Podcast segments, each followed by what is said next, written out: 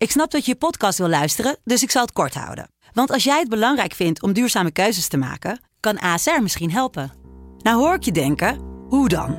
Nou, bijvoorbeeld bij het duurzaam herstellen van schade. Of de premies die we beleggen volgens ons duurzaam beleggingsbeleid. Dat bepaalt waar we wel en juist niet in investeren. Wil je meer weten over welke duurzame keuzes ASR maakt? Ga dan naar asr.nl slash duurzame keuzes. ASR doet het. Zo, dan kan je nu lekker naar je podcast luisteren. Joost Klein is gonna represent the. Who the fuck is this guy? Joost Klein is een veelzijdig man. Rapper, muzikant, netwerker, stijlicoon, marketeer, wereldbestormer, schrijver. In de podcast Joost Klein 12 points belichten we het fenomeen Joost aan de hand van 12 punten. Joost Klein, doe de point. Joost de Klein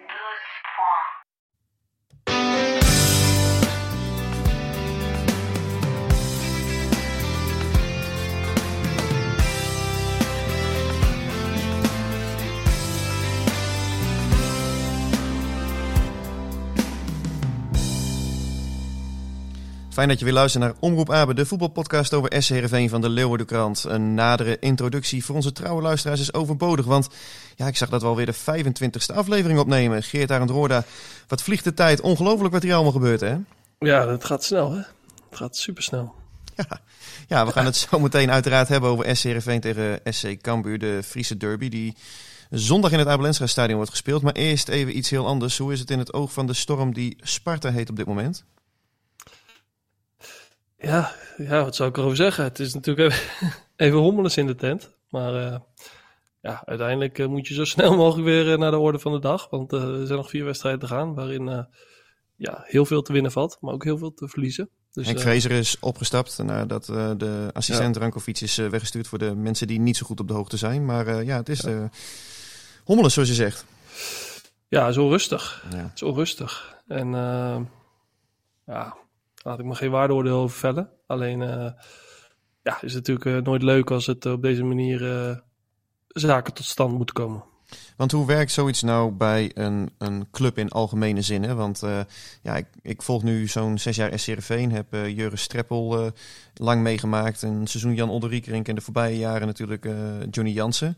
En het gekke is, vind ik, eh, je ziet die mensen ja, eigenlijk meerdere keren per week. Maar op het moment dat ze dan weg zijn, ja, eigenlijk na één training, één persmoment, één wedstrijd, is alles ook weer normaal of zo. Ja, nou ja, dat, dat hangt natuurlijk wel een beetje af van eh, nou, bijvoorbeeld hoe lang de trainer zit.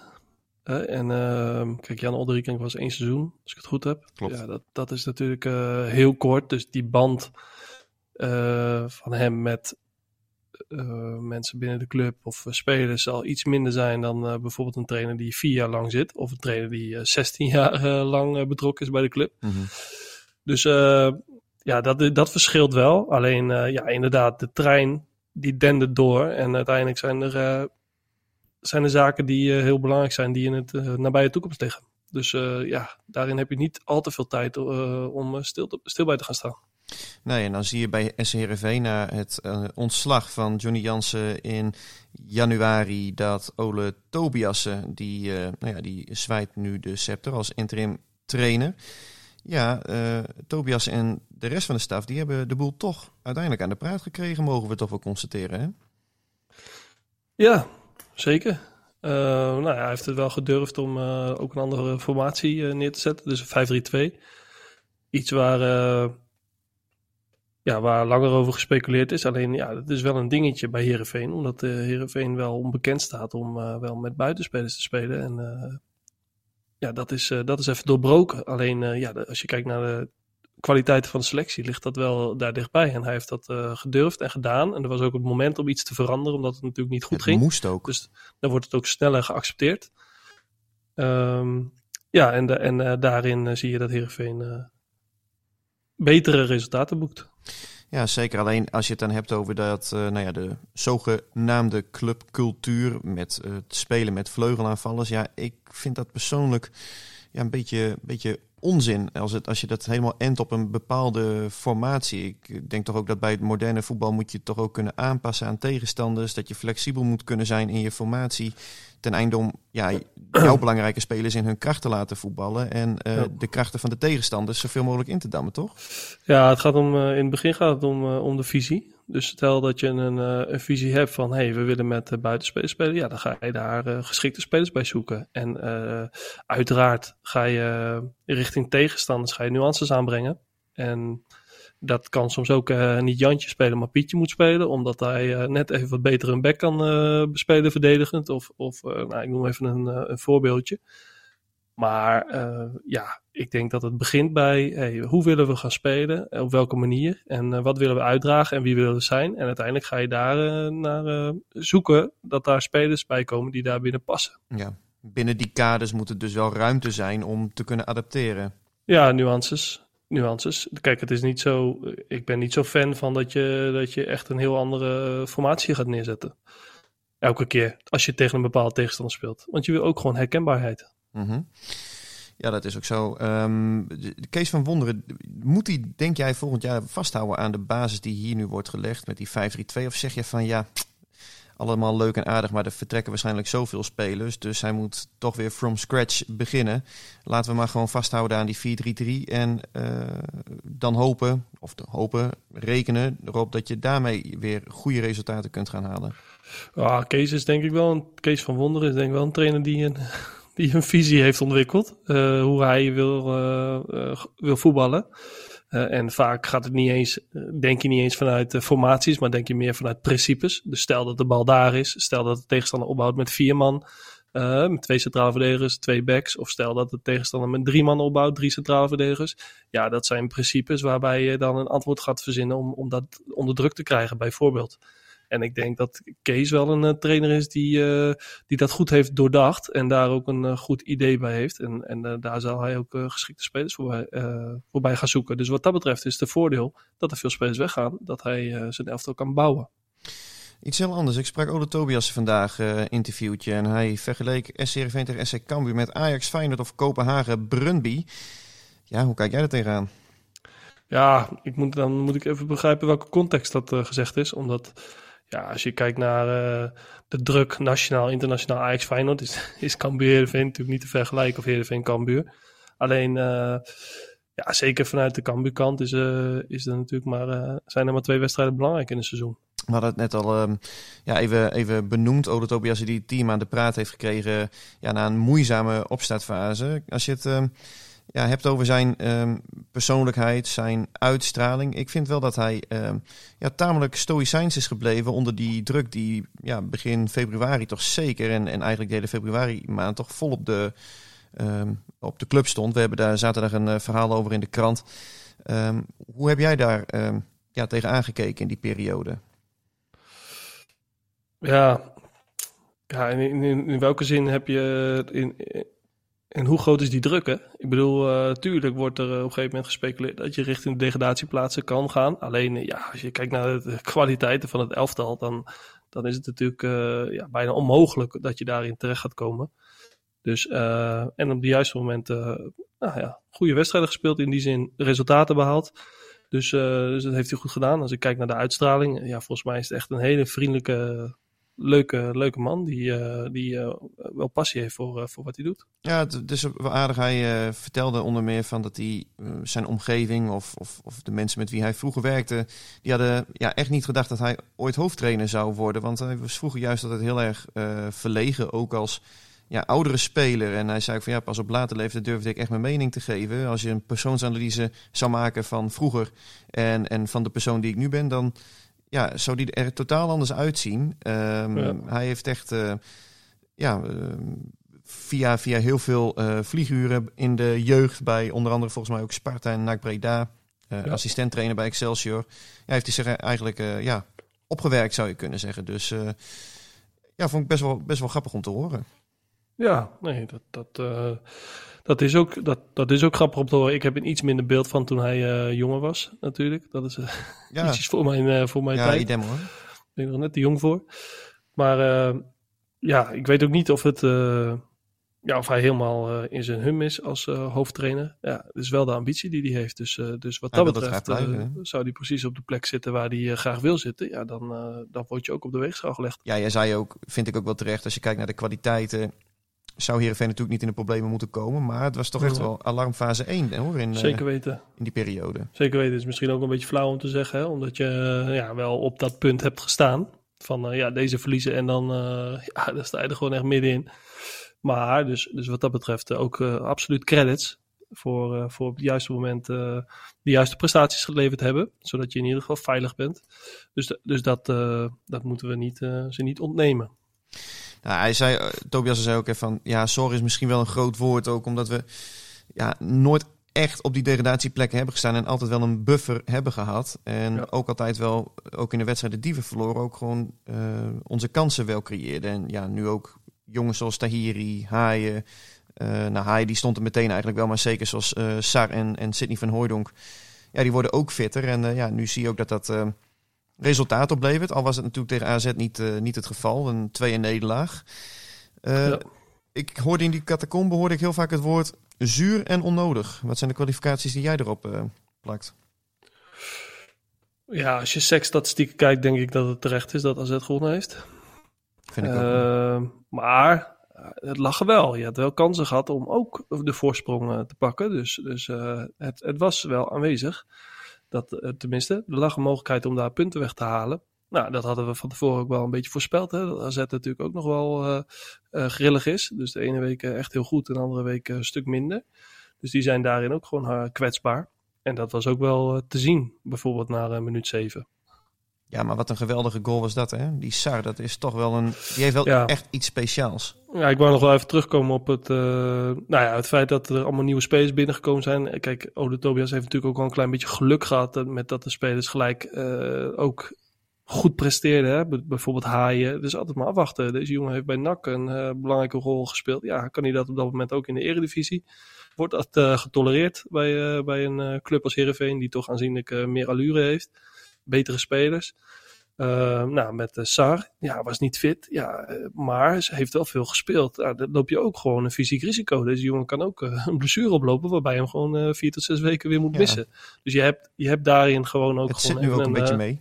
een gouden pik nodig. En, Ja. ja, en die, dat valt even, die puzzel valt even goed in elkaar. Dus dan, dan verdien je één credits. Anderzijds, ja, besef wel dat, dat, dat het dan ook even mee zit. Ja, zeker. Want uh, kijk, zo'n uh, spits als uh, Sar, die had Johnny Jansen natuurlijk in het eerste seizoen zelf ook al willen hebben. En met Ja. een Sidney van Hooijdonk, um, ja, we hebben het wel vaker ook gezegd, het oogt allemaal wat ongepolijst en hij zou wellicht wat een doelpuntje meer kunnen maken. En um, alleen het is wel een jongen die wel loopt op elke bal die in de diepte wordt gegeven. Dat in tegenstelling tot een Henk Veerman die er eerst stond. En daarmee ook gewoon uh, tegenstanders bezighoudt. Wel een vervelende gozer. Zeker. Het is een moeilijk te bespelen spits, omdat hij altijd aan het sleuren is en hij uh, werkt er keihard voor. Alleen uh, ja, de kwalificatie hard werken is natuurlijk net te weinig. Je moet het uiteindelijk wel koppelen aan, aan statistieken. En Henk Veerman had qua goals natuurlijk behoorlijke statistieken. Ja, zeker. Alleen, ik denk wel dat het uiteindelijk goed is geweest. Uh, en dat is nu heel, achteraf heel makkelijk praten. Maar dat die, dat die beide veermannen wel gewoon een andere club hebben gevonden. Ook voor, voor, ja. voor henzelf natuurlijk hoor. Alleen, uh, um, wat dat betreft vond ik het ook wel tekenend.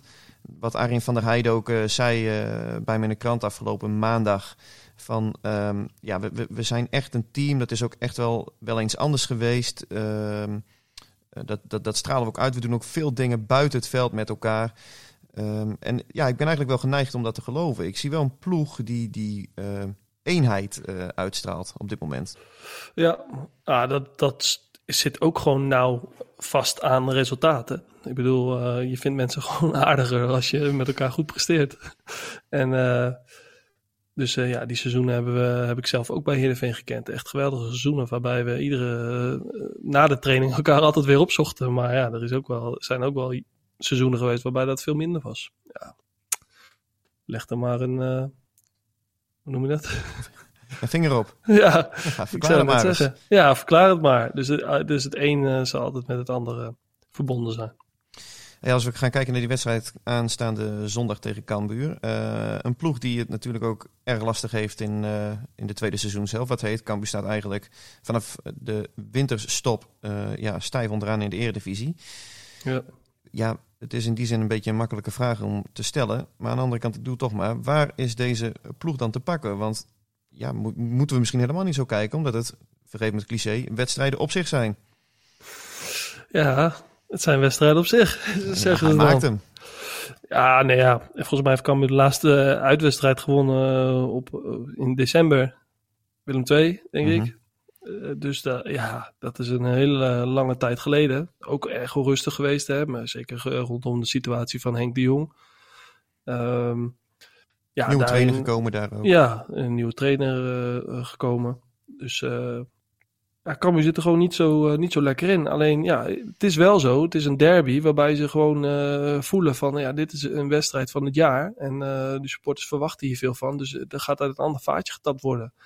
Het is niet zozeer eh, wie het beste kan voetballen. Het is meer een beetje degene die het beste met de, met de emoties om kan gaan. En eh, op de juiste moment eh, even net geluk heeft of, of toeslaat. En alleen ik denk wel dat Herenveen op dit moment de beste papieren heeft Zeker, om, om goed resultaat te bieden, om te halen.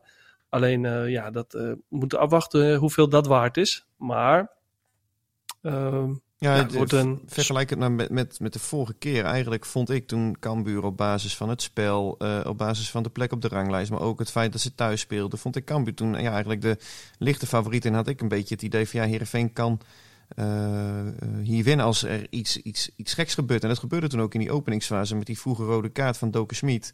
oh, ja. En toen waren de rollen opeens omgedraaid. En ja, voor mijn gevoel, tenminste zo leef ik er naartoe, is, is het nu precies andersom.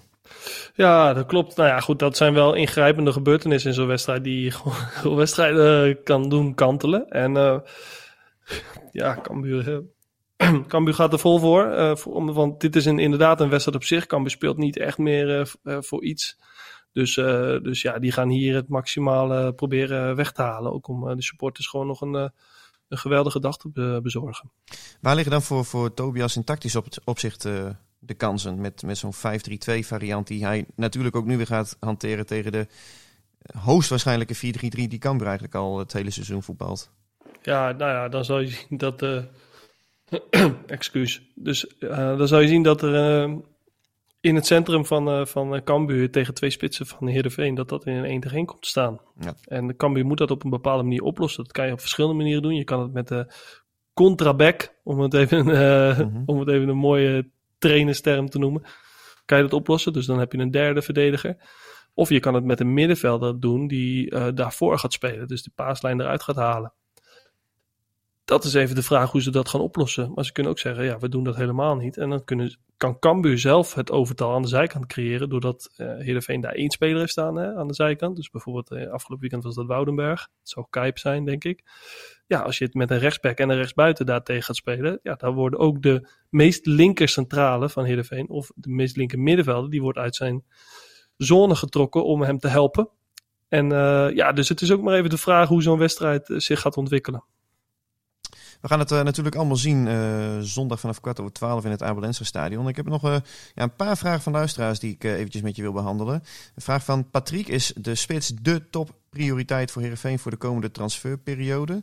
Ja, ik denk het eerlijk gezegd niet. Omdat je met Amin Sa natuurlijk al een spits hebt die dus zowel in een 4-4-2 systeem of 4-4-2 of een 5-3-2 of een 4-3-3 goed uit de voeten kan. Uh, dus ik denk niet dat, die, uh, dat de spits de topprioriteit is. Ik denk dat het eerder afhangt van ja, hoe wil je daadwerkelijk gaan voetballen. Wil je met z'n allen weer 4-3-3, dan zullen er vleugelaanvallers bij moeten komen. Er zal sowieso ook nog een extra keeper aangetrokken moeten worden. Nou ja, Andries Noppert is daarvoor zoals bekend in beeld. Dus um, nee, ik denk niet dat, dat die extra spits op dit moment bovenaan het lijstje staat van, uh, van Ferry Daan. Hoe, uh, wat denk jij, Geert? Ja, denk het ook niet. Ik uh, denk dat je daarin geïnvesteerd hebt in de afgelopen winter. twee spitsen gehaald, Van Hooydonk en, en Saar. En waarbij Saar natuurlijk een behoorlijk bedrag heeft gekost. Ik denk inderdaad dat, we, dat ze meer kijken naar verdedigers misschien. Ja, dat hangt er natuurlijk ook vanaf. Hè? Of Joost van Aken of en misschien wel en Nick Bakker eh, blijven. Of Sven van Beek Ja, bijvoorbeeld maar als je blijft. ze heel graag had willen houden, dan had je ze wel wat aangeboden, denk ik. Ja, dat denk ik ook. En ik denk eerlijk gezegd dat het een of-of eh, verhaal wordt hè, tussen Joost en, eh, en Nick Bakker. Waarbij ik dan toch moet zeggen, dan ben ik toch eerder geneigd om dan maar voor Nick Bakker te gaan. Omdat je dan precies weet wat je hebt. En Joost van Aken, ja, toch nu weer een tijdje geblesseerd. Ehm, Ja, is vervelend. ja, enorm sneu voor die jongen natuurlijk. Maar het is wel topsport en je moet, eh, je moet daarin denk ik toch op een gegeven moment harde keuzes eh, Nou gaan ja, maken. zeker als je zegt we willen met een kleinere selectie werken. En Exact. eh, het moeten fitte jonge jongens zijn. Ja, dan kan je een kind van de rekening worden. Een vraag van Dave Capanna, die, die heeft het over de andere podcast die we opnemen op maandag dan, Coco Radio. Daar hoorde hij kritiek op de communicatieve vaardigheden van Ferry de Haan. Even in een notendop, dat ging over het aanstellen van Paul Simonis, de assistent-trainer. Eh Ferry de Haan die zegt, eh, dat moet nog blijken, maar binnen de club weet iedereen dat hij komt. En eh, nou ja, dat heeft ook wel voor wat... eh, ruis, eh, onrust in die eh, staf gezorgd. Ehm, hij vraagt wat vind jij als journalist daarvan en hoe kijkt een voetballer slash trainer tegen zoiets eh, eh, aan? Een bericht over een aflopend contract slash de duidelijkheid over de toekomst. Nou Geert, laat ik met jou beginnen.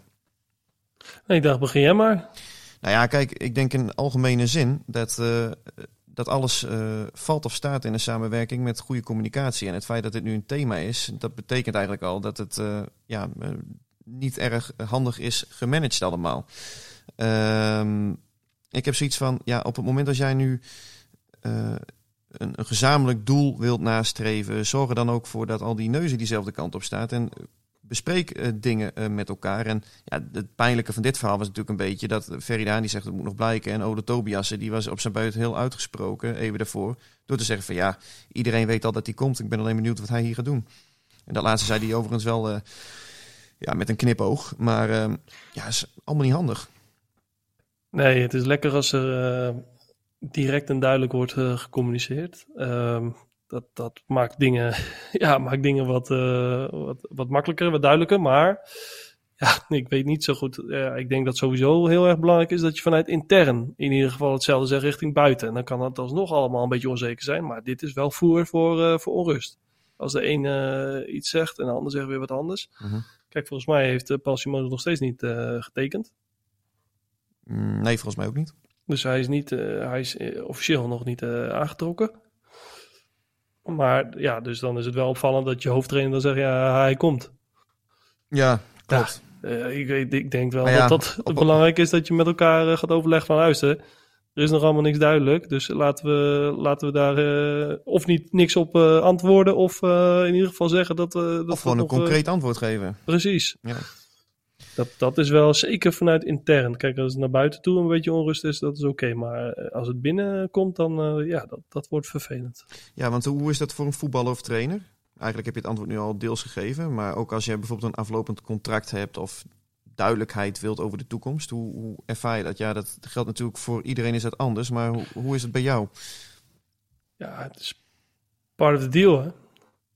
Het is, eh, het is een deel van de business waarin je zit. Het is allemaal kortstondig, kortlopend, emotioneel. Dus eh, ja, dus je moet daar niet, eh, niet heel druk om maken. Je moet er een beetje mee leren leven. En dat, eh, dat, dat doe je vanzelf doordat je er langer in zit. Maar je weet altijd dat je te maken hebt met aflopende contracten of onzekerheid in de toekomst. Ja, deal er maar mee. En richt je vooral op dingen waar je zelf invloed op hebt. Want dat, ja, daar kan je misschien nog goed mee. Een vervolgvraag van, van Dave is ook van, nou ja, kan Heerenveen onder Ferry de Haan groeien? Zo ja, waarom wel? En wat maakt hem goed? Ja, ik denk dat deze transferperiode wordt voor hem ook de transferperiode van de waarheid. Hè? Want afgelopen zomer vind ik dat de club onder zijn leiding onvoldoende heeft doorgeselecteerd. Eh, ik denk wel dat afgelopen winter, nou ja, we, we het net al, eh, veel aankopen op de juiste, juiste plek. Hè? Die puzzelstukjes die vallen nu op de juiste plek. Als je het hebt over Tahiri, Haaien, Sidney van Hooydonk en Amisa. Ja, en komende zomer dan moet hij echt die selectie eh, naar zijn hand gaan zetten. Wat hij eigenlijk dus een jaar eerder al had moeten doen, mijns inziens. Maar dan wordt wel heel veel duidelijk over de beoordeling die je hem op sportief vlak kan gaan geven. En ja, op communicatief vlak, ja, daar hebben we het net, vlak hebben we er net al een paar dingen over gezegd. Ik heb wel het idee dat dat laatste wel wat beter kan.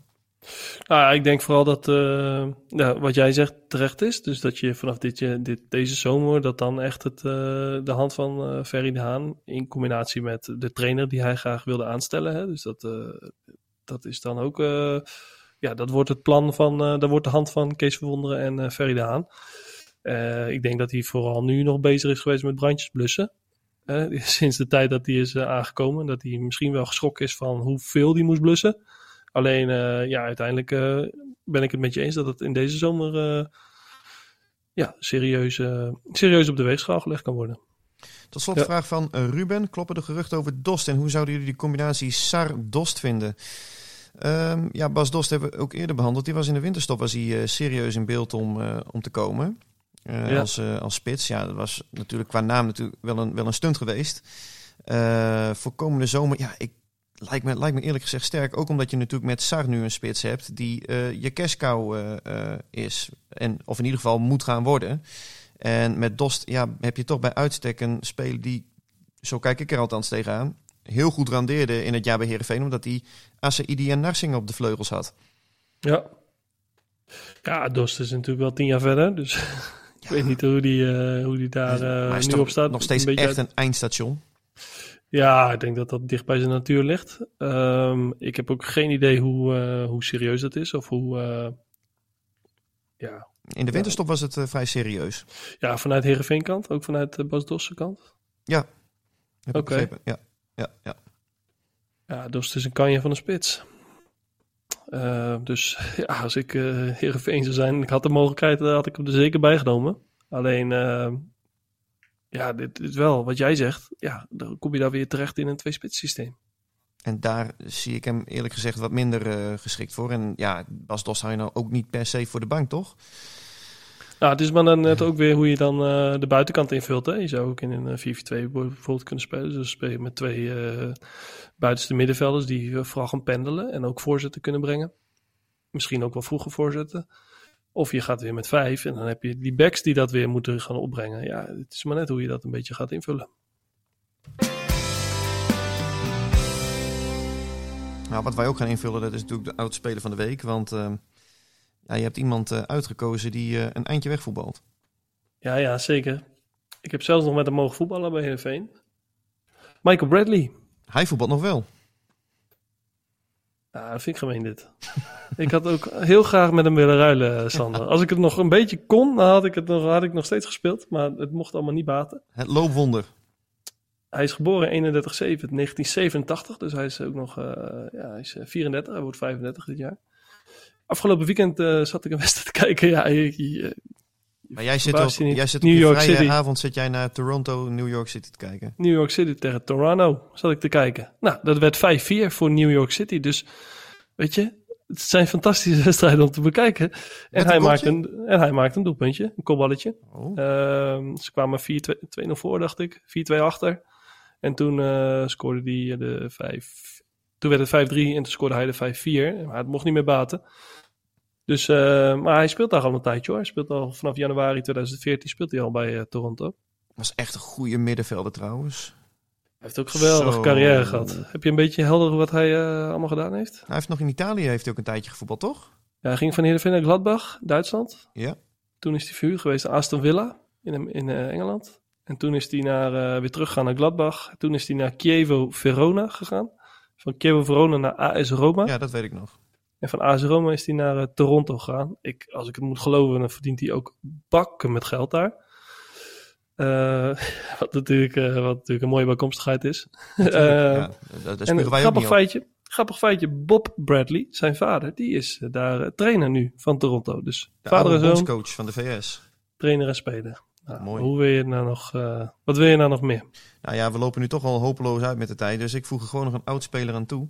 Eh, ik zou zeggen aan alle luisteraars, koop de krant van eh, donderdag. Want daarin staat een eh, verhaal met eh Meindert Posma. Geert, jij kent hem niet volgens mij, hè? Het is Mind wel de Posma. e- eventjes geleden hoor. Komt welk, welk jaar speelde die bij, bij Heerenveen? Zo, nou, dat weet ik eerlijk gezegd niet eens meer. Ik denk dat dat... oh ja, dat weet ik eigenlijk wel. Dat is in de periode dat Samacic, Talan en Van Nistelrooy de aanval vormden.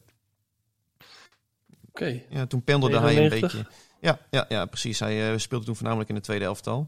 Maar ehm, ja, ik heb een verhaal met hem gemaakt in aanloop naar die, eh, naar die derby natuurlijk. Omdat je toch naar wat verrassende invalshoeken probeert te zoeken. En deze jongen die eh, heeft zowel bij eh Heerenveen, heeft hij twee jaar heeft hij, gevoetbald. als bij Cambuur, waar hij één jaar heeft gevoetbald eh, verleden. En hij werkt tegenwoordig als muskusrattenvanger. Dus ik mocht met hem mee het bootje op om, om knaagdieren te zoeken, jongen. Dat zijn nog eens eh, beroepen, jongen. Hey, jeetje man. Ja, Daar heb ik nog nooit over nagedacht om daarop eh, te solliciteren. Maar hij, ik ben reuze benieuwd. hij vertelde bij zijn eh, sollicitatiegesprek bij het wetenschap, hadden ze gezegd van, wie zie ik je een fieldman? Nou, zei, komt dat even mooi uit, want ik sta bij Cambuur links buiten. nou, was Ja, hij zo aangenomen. Ja, tuurlijk. Dan word je gelijk aangenomen. Mooi man. We gaan het eh, donderdag lezen. Ik zou zeggen, koop allemaal eh, die krant. En eh, sowieso de dagen erna ook, waar, waarin we vooruit gaan blikken op de derby zondagmiddag in het Abelense Stadion. Dank voor het luisteren weer. Vergeet ook niet te abonneren op jouw favoriete podcastkanaal. En Geert Arend, tot slot een uitslag aanstaande zondag. Oeh. Begin jij eens? Kan ik er nog heel even over nadenken? Ja, ik denk 2-1 voor SC Heerenveen. Ah, ik denk dat het echt een een monster van een wedstrijd wordt. Echt, dat bedoel ik positief. Dus eh, heel veel goals. Dus ik denk dat het eh 4-3 wordt. Zo, nou, hiermee sluiten we af. Het publiek wil ook wat. Dit was Omroep Abe. De podcast over SC Heerenveen van de Leeuwarden Courant. Omroep Abe. Voor achtergronden, interviews en nieuws over SC Heerenveen. Abonneer je via jouw favoriete podcast app.